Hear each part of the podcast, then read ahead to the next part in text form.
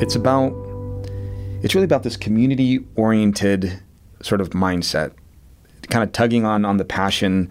Um, like this volunteerism, it's just a, it's a different sort of thing. When people come, they're not coming to here's my business card. You know, this is sort of what's going on. Like people are there authentically looking to kind of give back to something.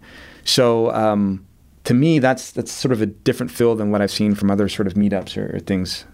Yeah, I think um, you know at our core, we're not trying to replicate um, you know other networks that exist in San Diego. We're trying to connect networks and we're trying to be a connective tissue between those things. So um, I second, uh, you know, everything that Claude mentioned. Like it isn't it isn't like a intense networking atmosphere. It's an atmosphere of, of people that take pride in the great stories of change that we hear. There's great uh, stories of of um, you know people being empowered to, uh, to tackle a passion or their lives are changed. I, I think there's an inherent um, good vibe to uh, San Diego Tech Hub, and, and it, it has a you know an ethos and a soul.